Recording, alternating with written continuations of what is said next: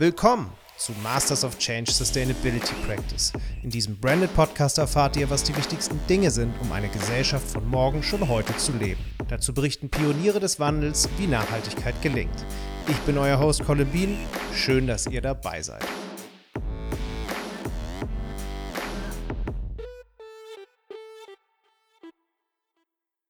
Bevor wir mit der heutigen Episode starten, ein kurzer Disclaimer.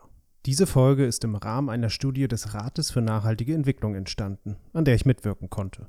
Die Studie hatte zum Ziel, den Stand des nachhaltigen Wirtschaftens in Deutschland zu ermitteln und Good-Practice-Beispiele made in Germany zu porträtieren. Africa GreenTec ist eines von zehn Beispielen, die in der Studie in Form eines Steckbriefs vorgestellt werden. Schaut euch unbedingt die Studie mal an. Neben dem doch eher ernüchternden Ergebnis, dass nur zwischen null Komma fünfzehn Prozent und sechs Prozent der deutschen Unternehmen nachhaltigkeitsorientiert wirtschaften, gibt es viele weitere spannende Insights. Den entsprechenden Link findet ihr in den Shownotes. Und jetzt geht's los. Obwohl die Sonne in Lambatra, einem kleinen Dorf in Mali, bereits untergegangen ist, herrschen hier noch über dreißig Grad.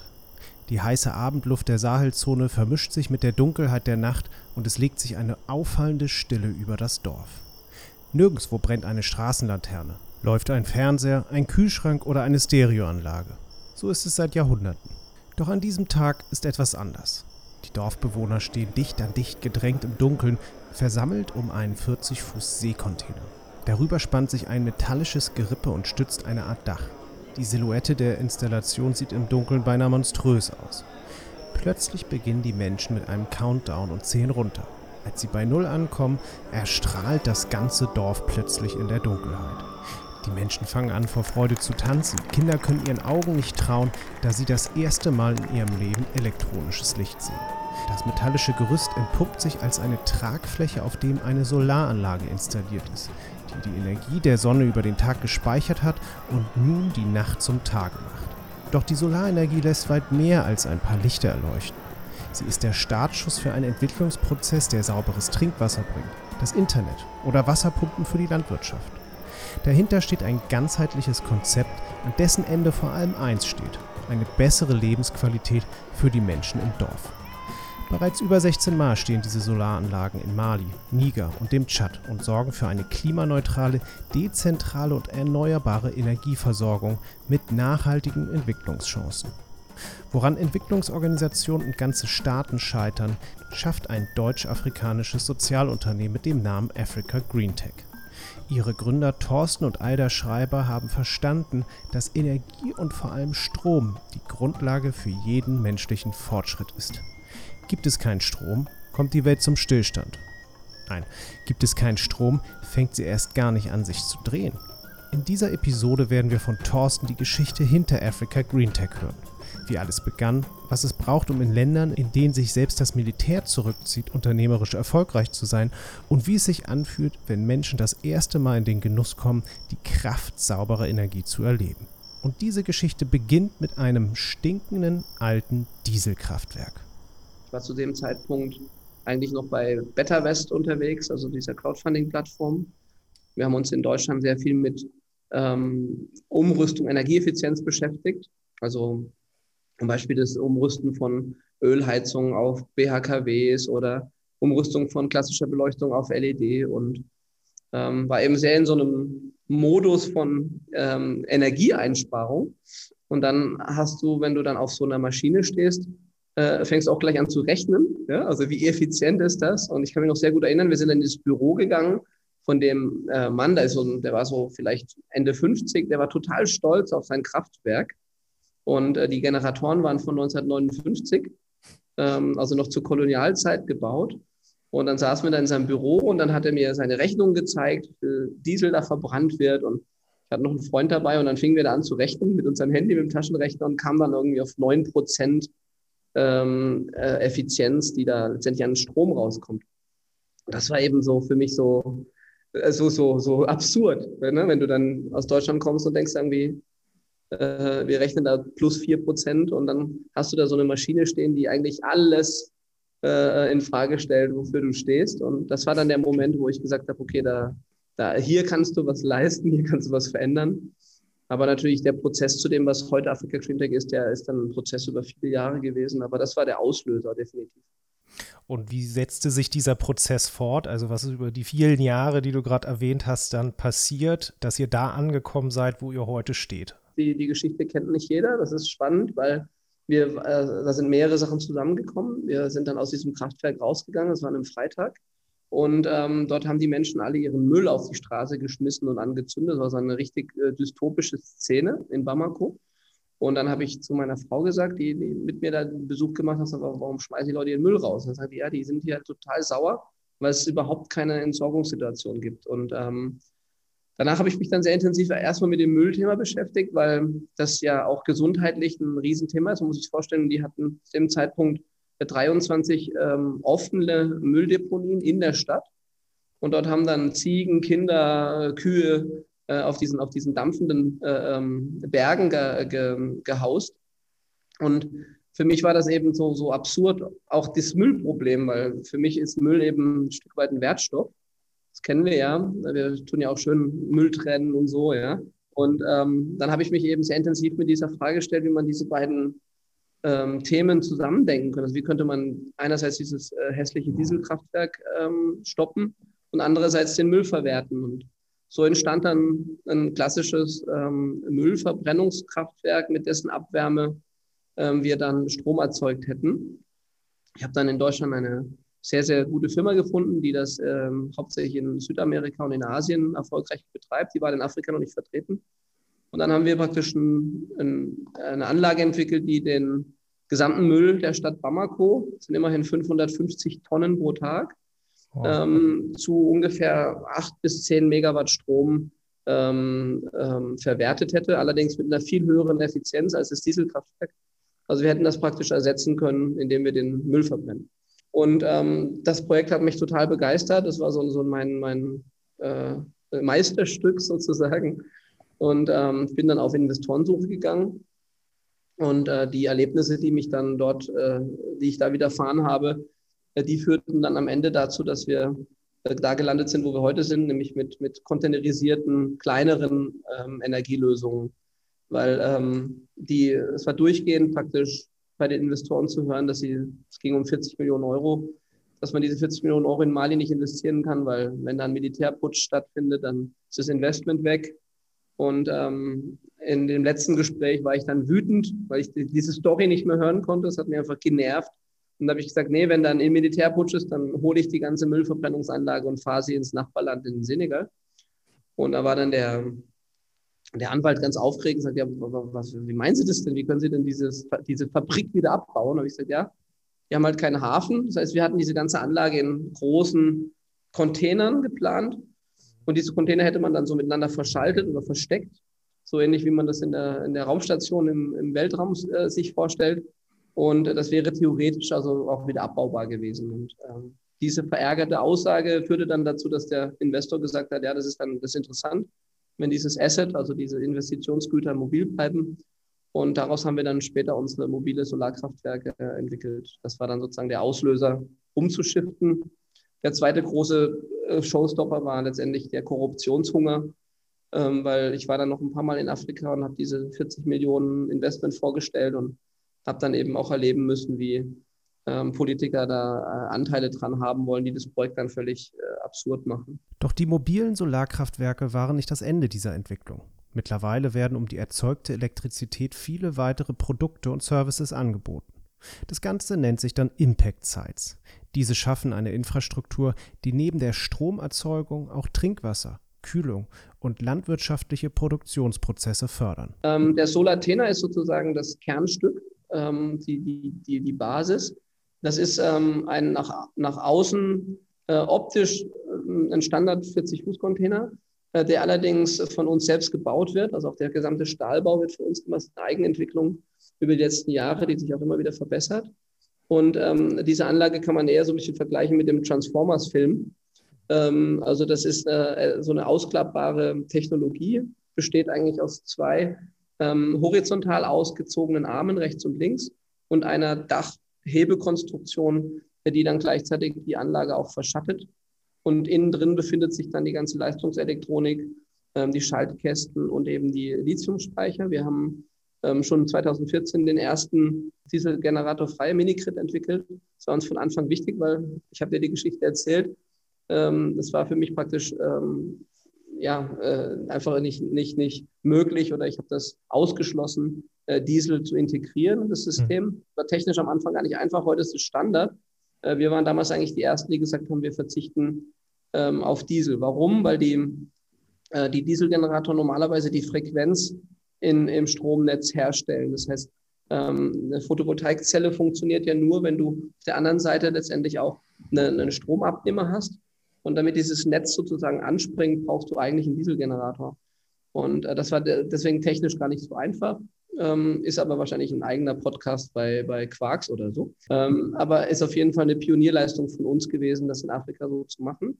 Und in diesen Container können wir dann zusätzlich noch eine äh, Trinkwasseraufbereitungsanlage integrieren, äh, die dann eben als Zwischenspeicher fungiert. Du musst dir vorstellen, du hast ähm, die Sonne scheint natürlich unterschiedlich stark, man hat so ein paar Wölkchen oder so. Deswegen hast du ganz unterschiedliche äh, Leistungsaufnahmen. Und natürlich sind auch die Kunden nicht immer alle gleichzeitig zu Hause und benutzen den Strom in einer linearen Kurve.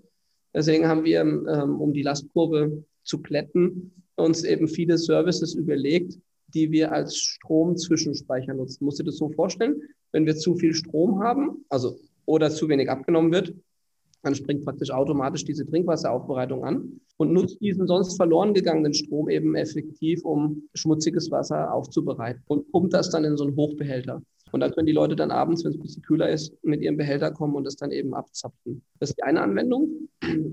Und das zweite ist der Cooltainer. Der Cooltainer hat sowohl die Möglichkeit, im Netz eingebunden zu werden als Kühlhaus oder eben auch mit einer eigenen Ähm, Photovoltaik-Batterielösung völlig autark zu funktionieren. Und da haben wir dann eben einen, einen Kühlraum von ungefähr fünf ähm, Kubikmetern. Ähm, das kann man, das vermieten wir dann. Äh, die Leute haben dann so eine Kiste, kennt man vielleicht aus dem Großmarkt bei uns, wenn man Gemüse einkauft. Und ähm, diese Kiste kostet dann eben eine, eine wöchentliche Miete von ungefähr fünfzig Cent.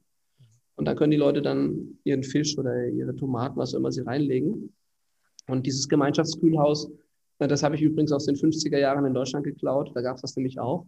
Ähm, und ähm, ja, das funktioniert eben jetzt sehr cool, im wahrsten Sinne des Wortes, weil ähm, es einen doppelten Effekt hat. Einerseits können die Menschen ihre ähm, Einkünfte aus der Agrarwirtschaft erhöhen und andererseits haben wir eben zusätzliche äh, Service-Dienstleistungen, die die Ernährungssicherung stärkt und die Frauen eben auch, wir lassen das in der Regel von Frauen betreiben, weil die dann eben mit diesem, die klauen das Geld nicht, ne? Das sind ja kleine Beträge, die da umgesetzt werden. Das sind die wesentlichen Containerprodukte. Zusätzlich haben wir dann sehr, sehr viel Technologie, die man so nicht sieht. Das sind hauptsächlich Smart Meter. Wir haben sehr moderne ähm, ja, Stromzähler, die eben auch ähm, Strom regulieren können. Wir können eben ähm, den, Zähler, den Zähler so programmieren, dass er nur eine gewisse Strom, Strommenge rauslässt. Und, wenn, ähm, und damit können wir diese Lasten eben auch verteilen auf verschiedene soziale Schichten. Ähm, wir haben ähm, einen Tarif, den, das ist bei uns der T eins. Ähm, das ist ein Tarif, der fünfzig Watt zulässt. Und äh, der ist sehr günstig, weil wir damit den, da konkurrieren wir im Prinzip mit den äh, Home-Solar-Systemen. Und äh, das Tolle bei uns ist aber, der Kunde kann jeden Monat wechseln auf einen höheren Tarif. Also wenn der dann anfängt, irgendwie Geld zu verdienen oder möchte sich einen Kühlschrank kaufen, um zum Beispiel Obst oder Gemüse zu kühlen, dann kann er eben auf den Tarif drei upgraden und ähm, kann so eben dann auch sich selbst entwickeln, selbstbestimmt. Das ist letztendlich so das ganz spannende Thema. Also die Smart-Meter-Technologie, glaube ich, darf man nicht außen vor lassen. Ähm, dann gibt es noch andere Sachen, wie zum Beispiel, wir haben eine satellitengesteuerte Internetkommunikation, die wir einerseits nutzen, um unsere Anlagen fernzuwarten, auf der anderen Seite eben auch, um, um An, an schwierigen Orten, wo es keine gute Netzabdeckung gibt, den Menschen Zugang zum Internet zu verschaffen. Hauptsächlich in der Bildung, aber auch wenn du an Polizei denkst, an, an Krankenhaus und so weiter. Und ähm, eine weitere Anwendung sind eben auch Solarpumpen, ähm, weil die Menschen oftmals ihre, ihre kleinen äh, landwirtschaftlichen Flächen ein paar Kilometer außerhalb des Dorfes haben. Und da lohnt sich das natürlich dann nicht, so Leitungen zu ziehen. Und da vermieten wir dann beziehungsweise verließen ähm, Solarpumpen. Thorsten und Aida fangen ihre Reise mit Africa GreenTec in Mali an. der Heimat von Aida. Nach den ersten Installationen bauen sie zweitausendsiebzehn auch im Nachbarland Niger Solarcontainer auf. Die Voraussetzungen hier sind eben sehr ähnlich, was zum Beispiel die Temperaturzone, die Sprache oder auch die Währung angeht. Mit dem Senegal, Tschad und Madagaskar erfolgt zweitausendeinundzwanzig der Sprung in gleich drei weitere Länder. Damit leistet Africa GreenTec mittlerweile auf dem gesamten Kontinent das, woran viele Staaten und N G Os immer wieder scheitern: die Stromversorgung im ländlichen Raum aufzubauen. Doch warum braucht es ein deutsch-afrikanisches Social Startup dafür?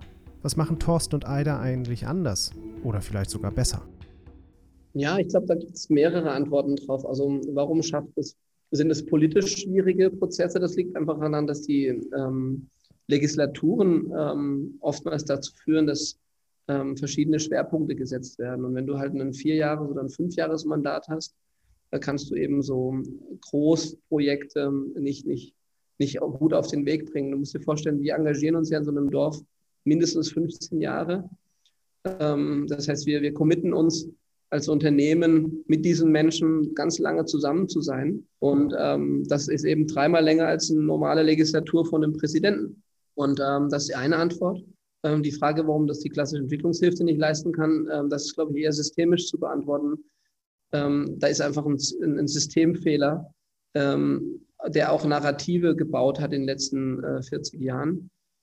Durch das, dass, wenn man schenkt, ähm, entsteht eben ähm, so, eine, so eine genannte Don-Don-Mentalität.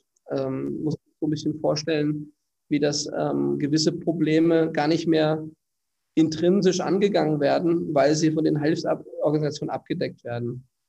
Und dadurch ähm, entsteht so eine, eine doppelte Abhängigkeit. Also einerseits entstehen dann darum Industrien. Also ich bin hier zum Beispiel am Tschad. Am Tschadsee, da gibt es fünfundvierzig ähm, Hilfsorganisationen, internationale, die mit sehr großem Aufwand sich um die Flüchtlinge kümmern. Und ähm, dadurch entsteht dann letztendlich eine, eine ganz komische Situation. Also einerseits können die Hilfsorganisationen nicht aufhören, auf der anderen Seite gibt es äh, eben auch sehr wenig äh, Interesse von den Menschen selbst, äh, in irgendeiner Form aktiv zu werden. Und da, glaube ich, ähm, kommen viele Sachen zusammen. Unser Ansatz ist ja, Ähm, als Sozialunternehmer eben ähm, Geschäftsmodelle aufzubauen, bei denen unser Kunde mit der, der Dienstleistung selbst Geld verdienen kann, also diese Selbstbestimmung. Du musst dir so vorstellen, dass ein Schreiner zum Beispiel, der ähm, jetzt mit der Hand arbeitet, also der nur eine, eine Feile hat und eine Handsäge, der braucht zum Beispiel für ein Bett ähm, eine ganze Woche, bis er so ein Bett zimmert. Und dann kann er das Bett vielleicht für hundert Euro verkaufen im Dorf.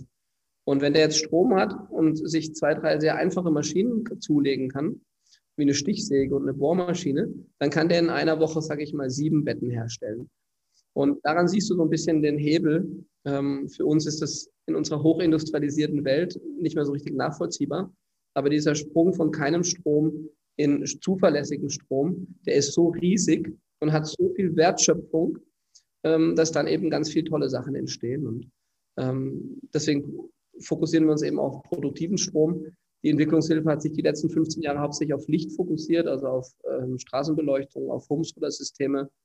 Und ähm, das hat aber überhaupt keinen Effekt. Also die Menschen können dann im Licht sehen, wie arm sie sind. Ähm, und das bringt halt nichts. Und diese, diese, diese dreiphasige Energieversorgung mit so einem Niederspannungsnetz, so wie wir das auch aus den fünfziger Jahren aus dem Dorf in Deutschland kennen, mit, mit Holzpfosten, das hilft eben den Menschen dann beruflich aktiv zu werden und Geld zu verdienen. Und dann können sie sich auch den Strom gut leisten, weil das ist die nächste Frage, die die meisten gleich haben. Sind doch alle arm, woher kommt das Geld? Das Geld wird praktisch dadurch geschöpft, dass Wertschöpfung entsteht. Und ähm, da entstehen richtig große Einkommen. Also wir haben sehr, sehr vermögende äh, Dörfler mittlerweile, die mit unserem Strom ähm, tolle Geschäfte machen. Das wären ja aber auch theoretisch Aufgaben, die auch ein lokales Unternehmen übernehmen könnte. Wieso ist das nicht passiert? Na, erstmal muss ich da kurz einfügen, dass wir ja auch ein lokales Unternehmen sind. Ähm, wir werden sicher in Deutschland wahrgenommen als äh, Africa GreenTec in Deutschland. Aber wir gründen ja in den Ländern, in denen wir arbeiten, erstmal eine lokale Betriebsgesellschaft und äh, beschäftigen auch ausschließlich lokale äh, Mitarbeiter. Also wir haben in Mali zum Beispiel neunzig malische Mitarbeiter. Ähm, klar bin ich am Anfang, wenn, wenn, wenn, wenn so ein, wie im Tschad jetzt zum Beispiel, ähm, bin ich natürlich da auch so der Treiber, die Lokomotive am Anfang, die die Sachen anschiebt. Aber auch hier stelle ich jetzt praktisch jeden Tag Leute aus, aus dem Chat ein, bild die aus und irgendwann ähm, ja, ziehe ich weiter und dann ist die Organisation in der Regel in der Lage, sich selbst zu, zu tragen und auch ähm, die ganzen Arbeiten zu erledigen. Deswegen, wir legen großen Wert darauf, wir wollen nicht hier diesen White Zeroism betreiben, also wir sind ja nicht die Weltretter oder so, die da aus dem, aus, aus dem globalen Norden kommen, sondern das liegt letztendlich hauptsächlich auch an unserer Ehe.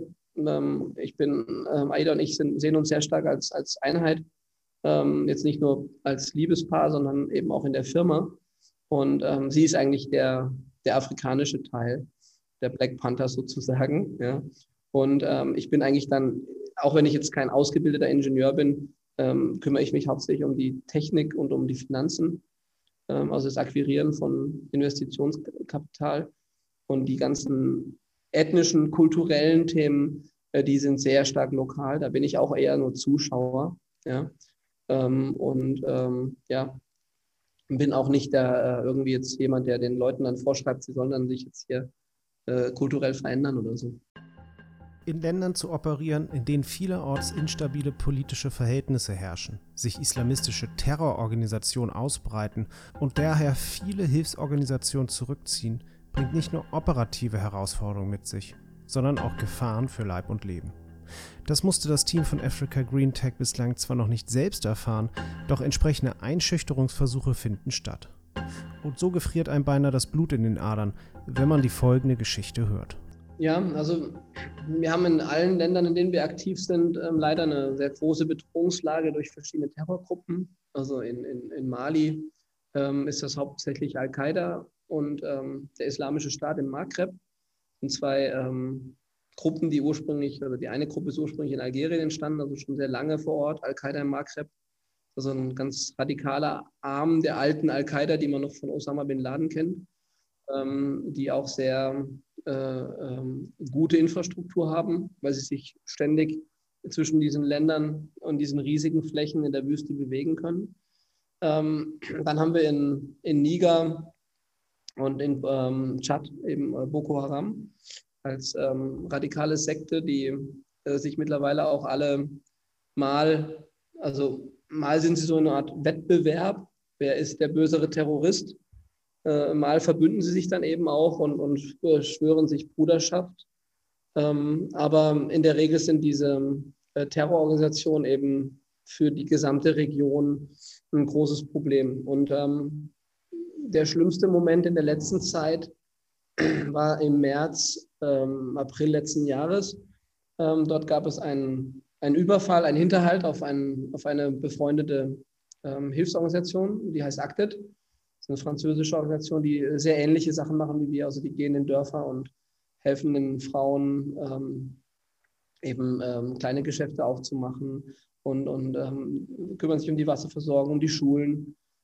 Und die ähm, Mitarbeiterinnen von, von ähm, ACTED, die waren, hatten, es war ein Sonntag und die sind ähm, sechzig Kilometer südlich von der Hauptstadt Niamey ähm, in so einen, ja, so einen kleinen Nationalpark. Da gibt es noch ein paar Giraffen, ja, noch nicht verdurstet. Ähm, und die wurden dort praktisch in so einen Hinterhalt gelockt und dann regelrecht abgeschlachtet. Und ähm, diese Bilder ähm, sind uns zugespielt worden. Ähm, Wir haben dann damals den Fehler gemacht, dass wir uns die auch angeguckt haben, äh, und zwar im Team. Ähm, und das hat dann unser Team eigentlich kondensiert, ja, in, in dem ersten Moment. Also es wollte dann eigentlich gar niemand mehr reisen, ähm, weil das so, so krass, krasse Bilder sind, ähm, die du halt nicht mehr vergisst. Und äh, gleichzeitig ähm, kam es dann eben zu dem Effekt, dass die, dass ACTED sich zurückgezogen hat aus dem Sahel und seine Operations beendet hat und Ähm, dann wir halt eindrücklich gemerkt haben, dass ähm, ja, wir so wirklich langsam die Einzigen sind, die da noch da sind. Und ähm, das führt halt zu einer völlig neuen Angst ähm, oder Emotionen bei den Menschen, die für uns arbeiten. Ähm, und ja, das hat sich mittlerweile ein bisschen ähm, sag ich mal, gelegt. Wir haben uns natürlich auch uns angepasst, wir haben unsere Sicherheit verstärkt und ähm, reisen auch eigentlich nicht mehr aus Europa so viel in, in, in, in die Dörfer. Also Aida und ich machen das weiterhin. Ich war jetzt auch zuletzt im Dezember tatsächlich im, im Zentrum von Boko Haram am Tschadsee ähm, und ähm, ja, habe mich da den, den, den, diesen Sachen sehr stark genähert, ähm, weil ich, weil ich will es ich will es von der Ursache her bekämpfen. Also ich möchte verstehen, wie es entsteht und ähm, was ich tun kann oder was wir tun können. Und ähm, deswegen ist das Thema sehr, ähm, also mir ist es sehr, sehr wichtig, ähm, Ursachen zu bekämpfen von Terrorismus. Und ähm, da bin ich auch politisch sehr engagiert. Also gibt ja diesen Ausspruch von mir eben auch ähm, mit, mit, ähm, mit Strom, äh, Frieden schaffen statt mit Waffen. Und ähm, ich glaube tatsächlich, dass das möglich ist, weil die, ähm, wenn du dir, wenn du dich mit der Terrorismusforschung beschäftigst, dann kommst du halt an so Umständen nicht vorbei, dass ähm, von dreihundert Dschihadisten, die ausgestiegen sind, halt nur ein einziger einen Schulabschluss hat. Und ähm, das sind eben auch meistens keine Menschen, die irgendwie ähm, äh, das ist anders als das, was wir aus Syrien kennen oder äh, die diese Leute, die sich in Paris dann Ähm, organisieren oder der, der, der Anschlag in, in, in Berlin. Das sind ja äh, teilweise hochintelligente Leute, die lange radikalisiert wurden, die über ein Netzwerk verfügen. Hier ist der allgemeine Terrorist eigentlich eher ein sehr armer Mensch, der, der überhaupt keine Bildung hatte und der eigentlich keinen Ausweg mehr hatte, außer Terrorist zu werden. Und ähm, wenn du dir anguckst, wie die Leute hier abgeworben werden und ähm, wie die dann da auch ähm, ja, unter Drogen Menschen abschlachten, das ist schon sehr, und da muss man was gegen tun, meiner Meinung nach. Und die Antworten unserer Politiker sind eben mehr Waffen, mehr Militär, mehr Bomben, mehr Drohnen, mehr Zäune, Mauern. Und, und dabei ist es, also wenn nur ein Bruchteil dieses Geldes da ansetzen würde, wo diese Terroristen ihre, ihre Menschen rekrutieren und den Leuten einfach ein Angebot machen würde, dann könnte man sehr, sehr viel tun. Und äh, das reizt mich, muss ich sagen. Also ich bin nicht verrückt oder so, dass ich mich gerne jetzt da mit diesen Gebieten, das wird mir auch oftmals unterstellt, dass ich irgendwie entweder wahnsinnig bin oder bin auch nicht besonders mutig, ähm, sondern ich finde das Thema einfach faszinierend. Und wenn wir uns, wenn wir ernsthaft ähm, damit umgehen wollen, dass wir geopolitisch eine Verantwortung haben für den Klimawandel ähm, und Migration abbauen wollen oder Migrationsursachen, dann können wir die Leute nicht ersaufen lassen. Dann müssen wir da ansetzen, wo es eben entsteht. Und ähm, das passiert hier, wo ich jetzt gerade bin. Ja, sechzig Kilometer von hier entsteht Migration nach Europa. Und ähm, das ist eben das, wo, wo, wo mich reizt, was ich, was ich erreichen möchte. Ich möchte vielleicht auch ein, ein Beispiel sein für, für andere, die nachfolgen kommen sollen, ja? Die auch sagen, hey komm, wir packen gemeinsam an. Weil wenn wir zwanzig Millionen Flüchtlinge aus dem Maghreb haben, äh, bricht Europa in der Form, wie wir es kennen, lieben und schätzen, zusammen. Ja, wir hatten achthunderttausend Syrer, ähm, die haben schon zu dem äh, AfD-Effekt geführt. Jetzt macht er mal noch zwei Nullen dran, dann ähm, haben wir irgendwie Björn Höcke im Bundestag äh, im, äh, als Kanzler. Und da möchte ich, in diesem Land möchte ich dann nicht mehr leben. Ne?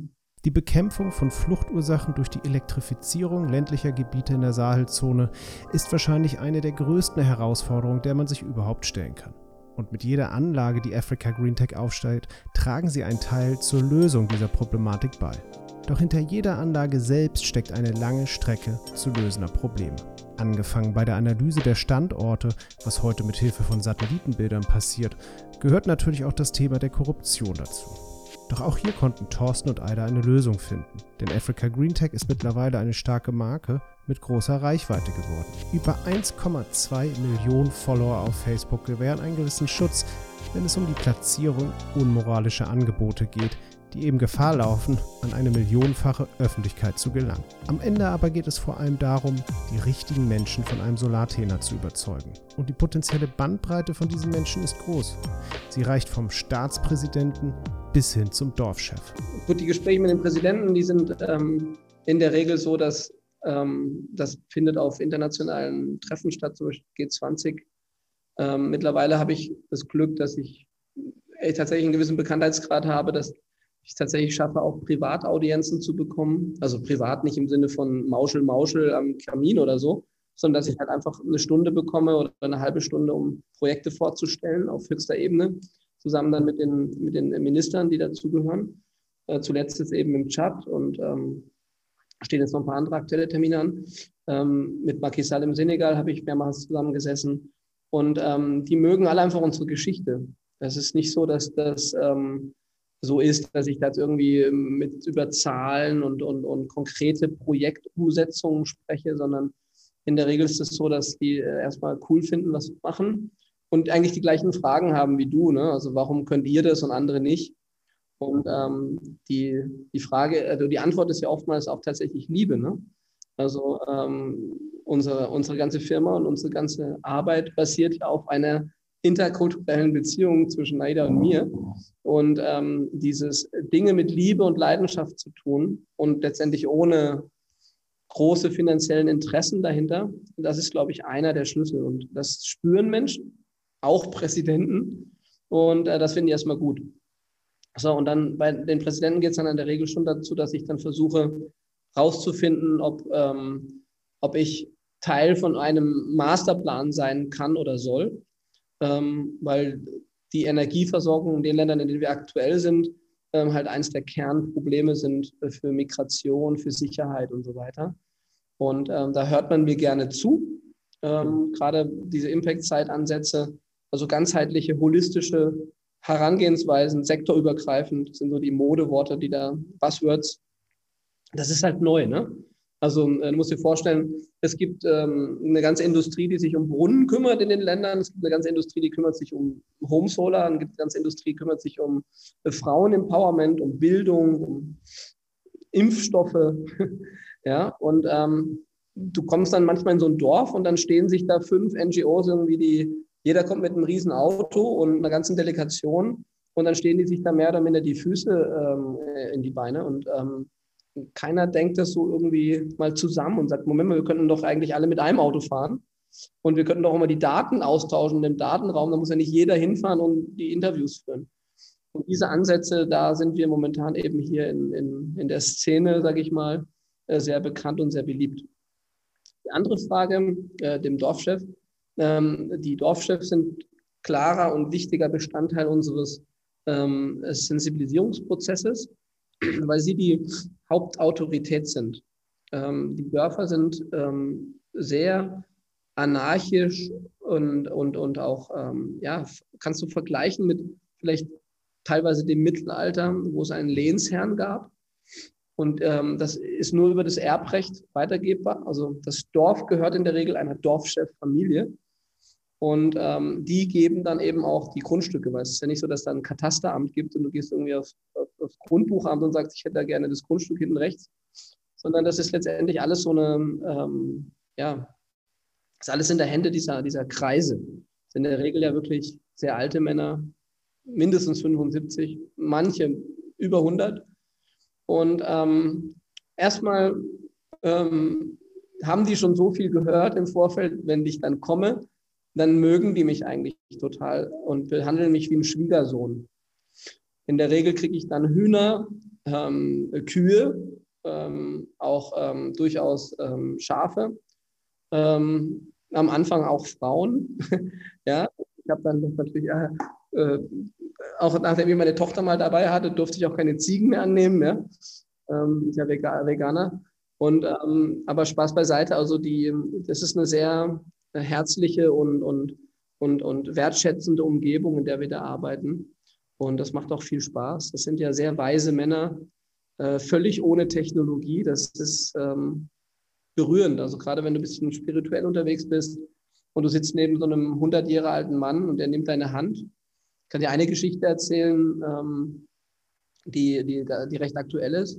Äh, das äh, ist in Fandiyama. Das ist ein, ein Dorf an der Grenze zu Burkina Faso, dass ich im März letzten Jahres elektrifiziert habe. Und ähm, im Vorfeld habe ich den, den Mann besucht und ähm, der hat dann so einen Tanz für mich organisiert, war echt ganz toll. Und dann saß ich neben ihm und dann hat er mir meine Hand genommen und hat gesagt, ähm, du musst mir versprechen, dass du den Strom bringst. Da waren schon so viele Leute da, die versprochen, aber du musst mir das versprechen. Und dann habe ich ihm das versprochen und ähm, habe es dann auch eingehalten. Ich glaube, es waren neunzig Tage oder drei Monate später. Ähm, ich war im Dezember da, genau, im März haben wir elektrifiziert. Und dann ging das Licht an dem ersten Abend an und in der Nacht ist der Mann gestorben. Und ähm, konnte dann im Prinzip gehen. Ja? Das war so, ähm, so lange wollte er noch warten, das wollte er noch erleben. Und dann hat er losgelassen. Und solche Geschichten kann ich dir ganz viele erzählen. Das ist halt was sehr, sehr Besonderes. Und das ist auch das, was, warum ich das mache. Das ist meine Energie. Ähm, diese Erlebnisse treiben mich in diese, in diese Regionen, und ähm, Geld oder, oder wirtschaftlicher Erfolg ist dabei ähm, eher nur das Mittel zum Zweck, damit die Leute eben auch bereit sind zu investieren, dass wir das tragfähig machen. Jetzt hattest du, das ist lustig, weil ich die Frage mir auch aufgeschrieben habe im Vorfeld, schon von einem Moment, wo das Licht angeht, berichtet. Wie fühlt sich das für dich an? Was sind das für Eindrücke auch, die du in, in dem Dorf dann mitnimmst? Ja, das sind ähm, tatsächlich diese Momente, um die es dann geht, die einen dann auch so innerlich erleuchten.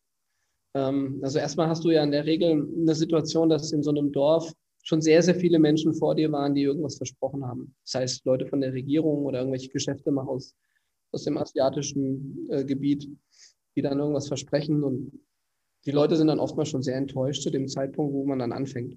Das heißt, du musst erstmal Vertrauen schaffen. Wenn dann der Container ankommt, zum Beispiel morgens um zehn, ähm, und die Leute das Ding sehen, dann fangen die Ersten an so, Moment mal, was, was geht ab? Und dann ähm, fangen wir an, das Ding auszuziehen, die Arme, da habe ich dir ja vorhin beschrieben. Und dann merkst du so, wie sich die Leute da an den Zaun stellen und drumherum unter den, sich Tee machen. Und dann ist es wie so eine, ähm, wie so eine, wie so ein Stadium. Ähm, sitzen dann plötzlich Kinder und Alte und Frauen und alle kommen. Dann fangen sie plötzlich an und sagen, okay, Moment, das sind ja Solarmodule. Die scheinen ja wirklich irgendwie Strom zu bringen, ja. Und ähm, in der Regel ist das Stromnetz dann schon darauf vorbereitet. Das machen wir dann im ersten Schritt, bevor der Container kommt. Und ähm, dann geht es in der Regel so vierzehn bis vierundzwanzig Stunden, manchmal auch achtundvierzig, kommt drauf an, ähm, bis dann tatsächlich wir die Anlage in Betrieb nehmen können und dann die Straßenlaternen angehen. Das ist dieser Moment, den du meinst, glaube ich. Und ähm, das haben wir dann ähm, zwischenzeitlich natürlich auch so, dass wir das Dorf dann einladen, meistens auf den Marktplatz zu kommen, dann eben mit uns ähm, diesen Moment zu begehen. Das sind mittlerweile natürlich dann auch so, ähm, äh, also wir singen dann, machen da so ein bisschen eine Show draus, ja, und ähm, dann wird runtergezählt von zwanzig auf eins. Und da haben natürlich auch unsere Elektriker einen Riesenspaß, weil ähm, die Menschen dann in der Regel tatsächlich in so eine Art Ekstase verfallen, weil ähm, wenn die dieses elektrische Licht das erste Mal erleben, ähm, gerade bei den Kindern ist das so, ist das halt einfach, ähm, das ist, also sie können sich das nicht erklären, ne?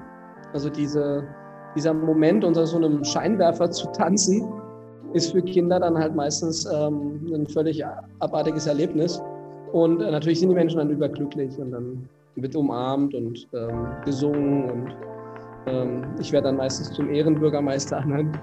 Ja. Aber ähm, ja, das sind die schönsten Momente, das ist, ähm, Menschen glücklich zu machen mit relativ einfachen ähm, Ereignissen, ja.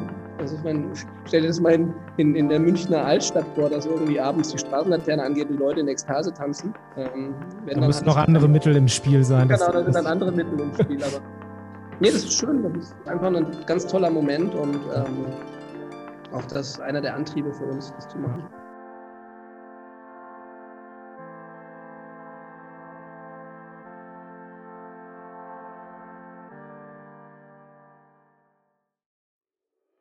Das war unsere heutige Episode von Masters of Change Sustainability Practice. Wer mehr über Africa GreenTec erfahren möchte, der sollte dringend einen Blick auf die Webseite werfen, auf Facebook oder auf YouTube. Die entsprechenden Links dazu findet ihr in den Shownotes. Sollte euch das Konzept von Africa GreenTec überzeugen und ihr wollt diese Arbeit gerne unterstützen, ja vielleicht sogar ein Teil davon werden, könnt ihr das natürlich machen. Thorsten und Aida bieten dafür verschiedene Möglichkeiten, die von Crowdinvestment über klassische Shareholder-Beteiligung reichen. Auch diese Links findet ihr natürlich in den Shownotes. Wenn ihr Gedanken, Kommentare oder Wünsche zur Episode habt, dann schreibt mir auf Twitter oder schickt mir eine E-Mail. Links und E-Mails dazu findet ihr ganz genau in den Shownotes. Masters of Change wird produziert und gehostet von mir, Colin Bean. Wenn euch der Podcast gefällt, dann gebt mir ein entsprechendes Review und oder abonniert die Show. Das ist nur ein kleiner Knopfdruck für euch, aber eine riesige Unterstützung für mich. Erzählt euren Freunden von Masters of Change oder teilt die Folge in eure Netzwerke.